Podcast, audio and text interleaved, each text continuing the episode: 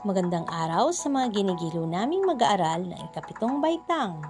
Ito ang inyong paaralang panghimpapawid sa Filipino.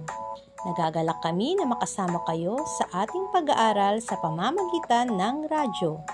Ako ang inyong lingkod, Ginang Nilya Olep-Olep, mula sa Solana Fresh Water Fishery School. Siguruhin ninyo kayo ngayon ay nasa isang komportableng lugar at maayos na nakapagkikinig ng ating broadcast. Matanong ko lang, kumain na ba kayo? Mabuti naman kung gayon upang maging masigla ang inyong pag-iisip at maayos na maunawaan ang ating aralin ngayon.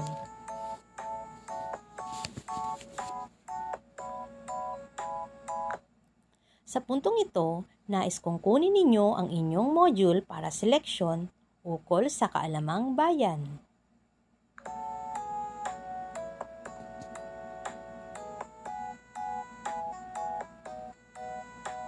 Bago tayo magsimula sa ating bagong aralin, atin munang balikan ang nakaraan nating aralin.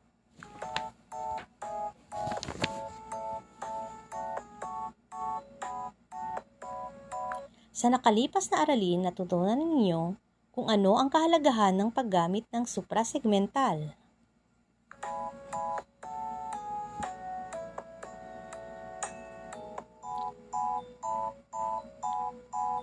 Kung inyong natatandaan, nagkaroon din kayo ng maikling pagsusulit tungkol dito. Halina't alamin natin ang mga kasagutan sa ating pagsusulit.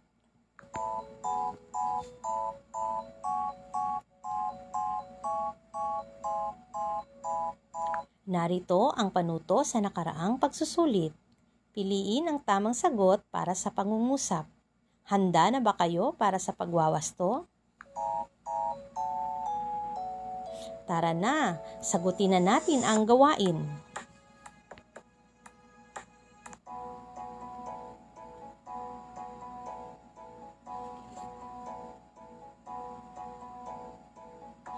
Ang sagot sa unang bilang ay bukas.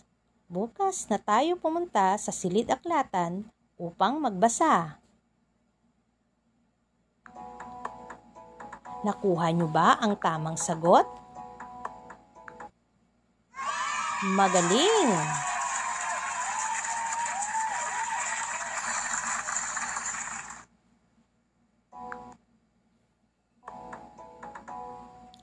Ang sagot naman sa bilang dalawa ay bukas. Bukas kaya ang siklid aklatan hanggang mamayang hapon? Tama ba ang inyong sagot? Mahusay!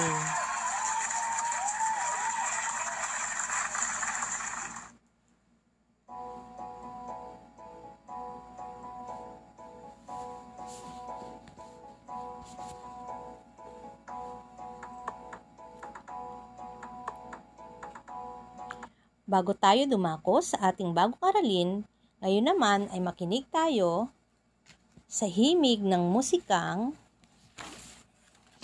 COVID Iwas.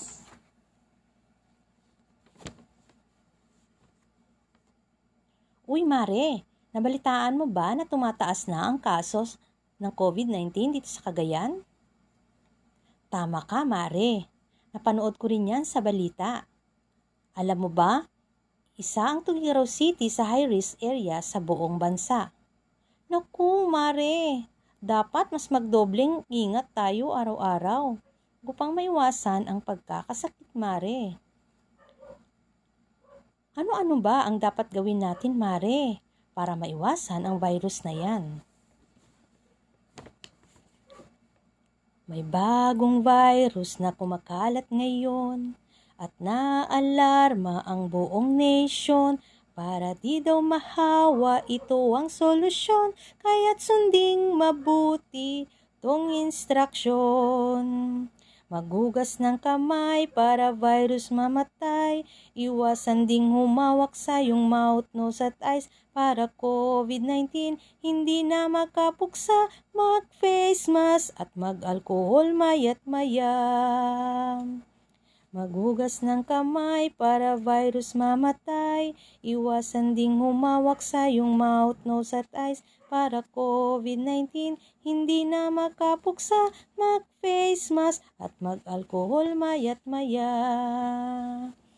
Ang paalalang ito ay mula sa DOH, kapisanan ng mga broadcaster sa buong lambak ng Cagayan.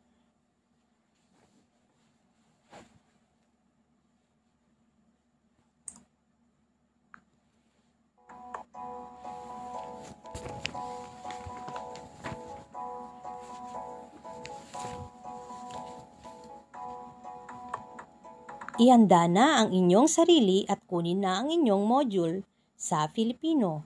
Makinig ng mabuti at makibahagi sa talakayan upang gabayan kayo sa inyong pagkatuto sa paksang nabanggit. Tatawagin ko na ang inyong guro. Salubungin natin na masigbag, masigabong palakpakan ang inyong guro na si Ginang Eileen Pelovelio mula sa Solana Freshwater Fishery School.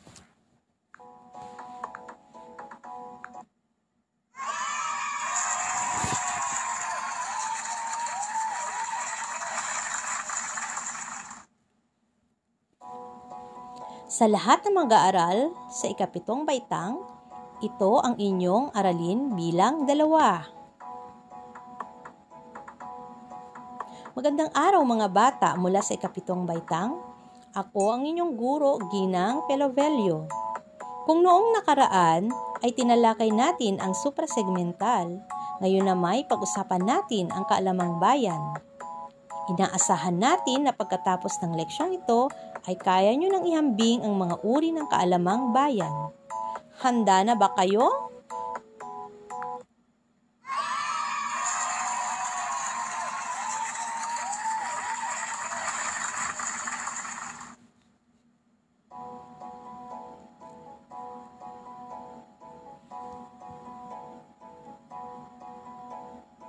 Kunin na ninyo ang inyong notebook at ballpen at tayo ay magsisimula na.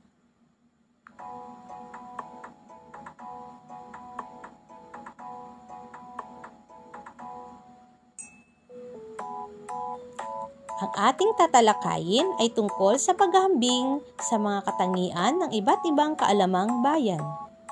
Ang kaalamang bayan ay maituturing na isang pinakamatandang sining ang tula sa kulturang Pilipino. Batay sa kasaysayan, ang mga sinaunang Pilipino ay may likas na kakayahang magpahayag ng kanilang kaisipan sa pamamagitan ng mga salitang naiayos sa isang maanyong paraan. Katunayan, ang mga salawikain at kawikain ay kaakibat sa tuwina ng mga pahayag ng mga Pilipino noong unang panahon.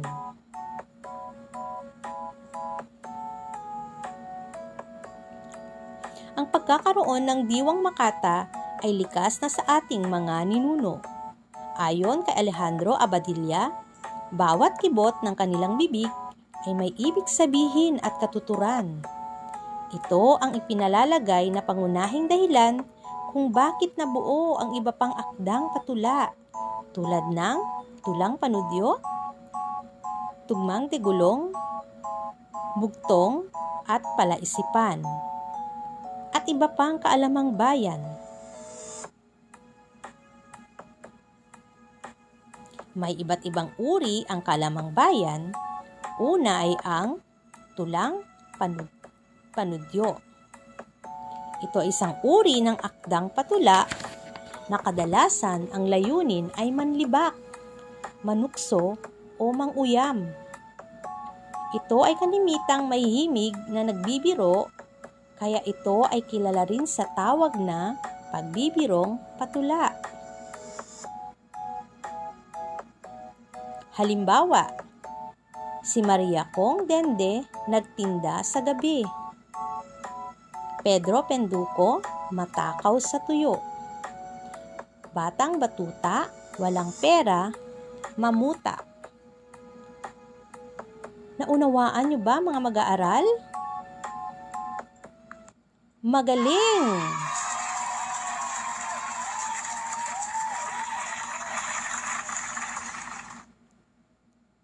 Ngayon naman ay dumako na tayo sa ikalawang katangian ng kaalamang bayan. Ito ay ang tugmang degulong. Ito ay mga paalala o babala na kalimitang makikita sa mga pampublikong sasakyan. Sa pamamagitan nito ay malayang na ipaparating ang mensaheng may kinalaman sa pagbabiyahe o paglalakbay ng mga pasahero. Maaring ito ay nasa anyong salawikain, kasabihan o maikling tula. Karamihan sa mga uri ng tugmang ito ay tinipon ni Dr. Paquito Badayos. Halimbawa, aanhin pa ang gasolina kung jeep ko ay sira na. Ang di magbayad, walang problema, sa karma pa lang, bayad ka na. Kaya nyo na rin ba magbigay ng halimbawa? Mahusay!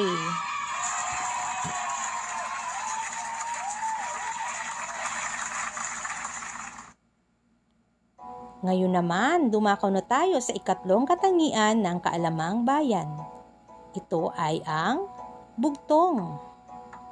Ang bugtong ay isang pahulaan sa pamamagitan ng paglalarawan. Binibigkas ito ng patula at kalimitang maiksi lamang. Halimbawa, maliit pa si Totoy, marunong nang lumangoy. Sagot?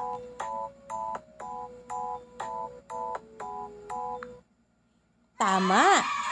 Ang sagot ay isda.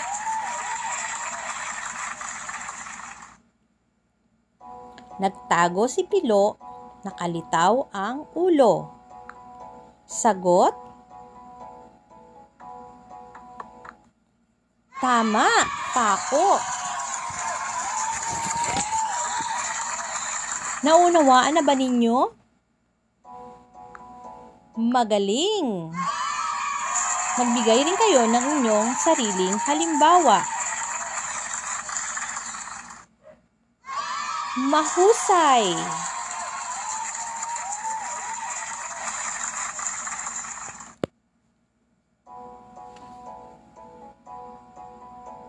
Ngayon naman ay dumako na tayo sa ikaapat at huling katangian ng kaalamang bayan. Ito ay ang palaisipan. Ang palaisipan ay layunin nitong pukawin at pasiglahin ang kaisipan ng mga taong nagkakatipon-tipon sa isang lugar. Ito ay paboritong pampalipas oras ng ating mga ninuno.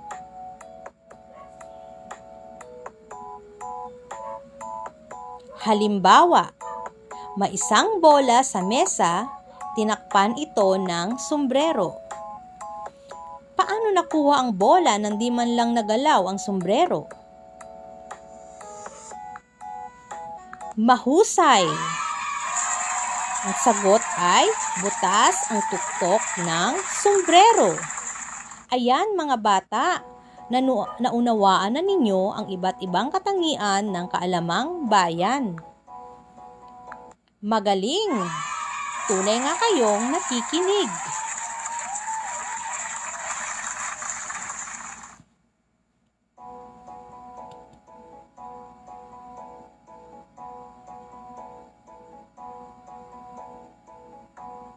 Ngayon naman ay susubukin na natin ang inyong kaalamahan tungkol sa inyong mga natutunan. Tukuyin ang bawat payag kung anong uri ito ng kaalamang bayan. Handa na ba kayo? Magaling!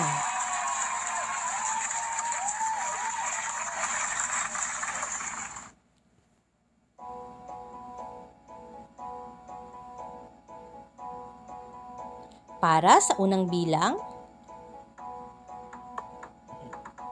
ko ay isang lalaking matapang. Huni ng tuko ay kinakatakutan. Nang ayaw maligo, kinuskos ng gugo. Sagot? Magaling! Ang tamang sagot ay tulang panudyo.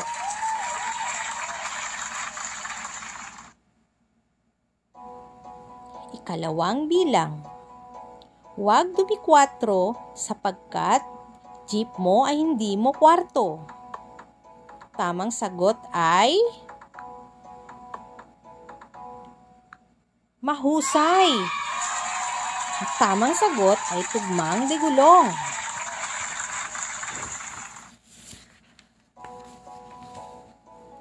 Para naman sa ikatlong bilang, sa isang kulungan may limang baboy. Si Mang Juan. Lumundag ang isa, ilan ang natira?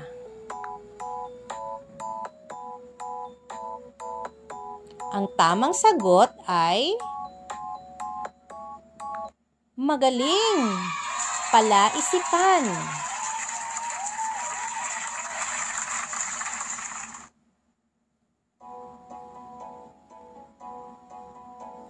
Para naman sa ikaapat at huling tanong.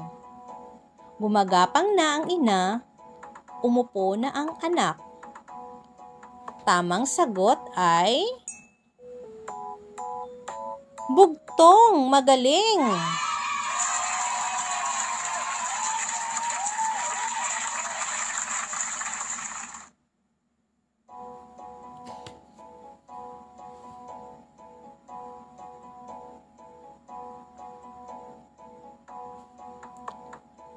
Ngayon ay inyo nang natutunan ang mga tungkol sa mga iba't ibang katangian ng kaalamang bayan. Ngunit bakit nga ba mahalagang pag-aralan ang mga awiting panudyo, tugmang digulong, buktong at palaisipan?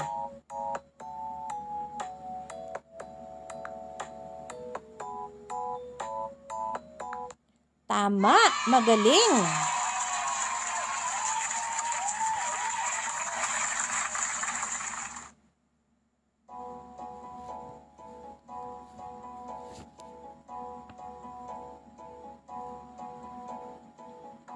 Mahalagang pag-aralan ang tula, awiting panudyo, tugmang digulong, palaisipan at bugtong sapagkat magkakaroon tayo ng karagdagang kaalaman sa panitikang ipinamana sa atin ng ating mga ninuno. Matutulungan din tayong aliwin at gisingin ang ating mga kaisipan.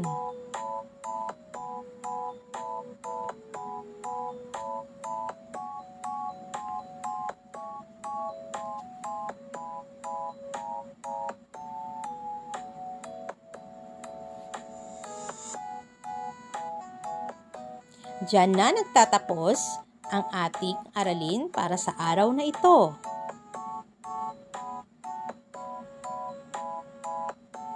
Alam kong masaya kayo ngayon sapagkat marami kayong natutunan sa ating aralin. Binabati ko kayo at patuloy na maging masigasig sa inyong pag-aaral upang makamit ang inyong mga pangarap. Ako ang guro sa Filipino, Ginang Eileen Pelavelio mula sa Solana Fresh Water Fishery School na nag-iiwan ng katagang walang mahirap sa taong may pangarap.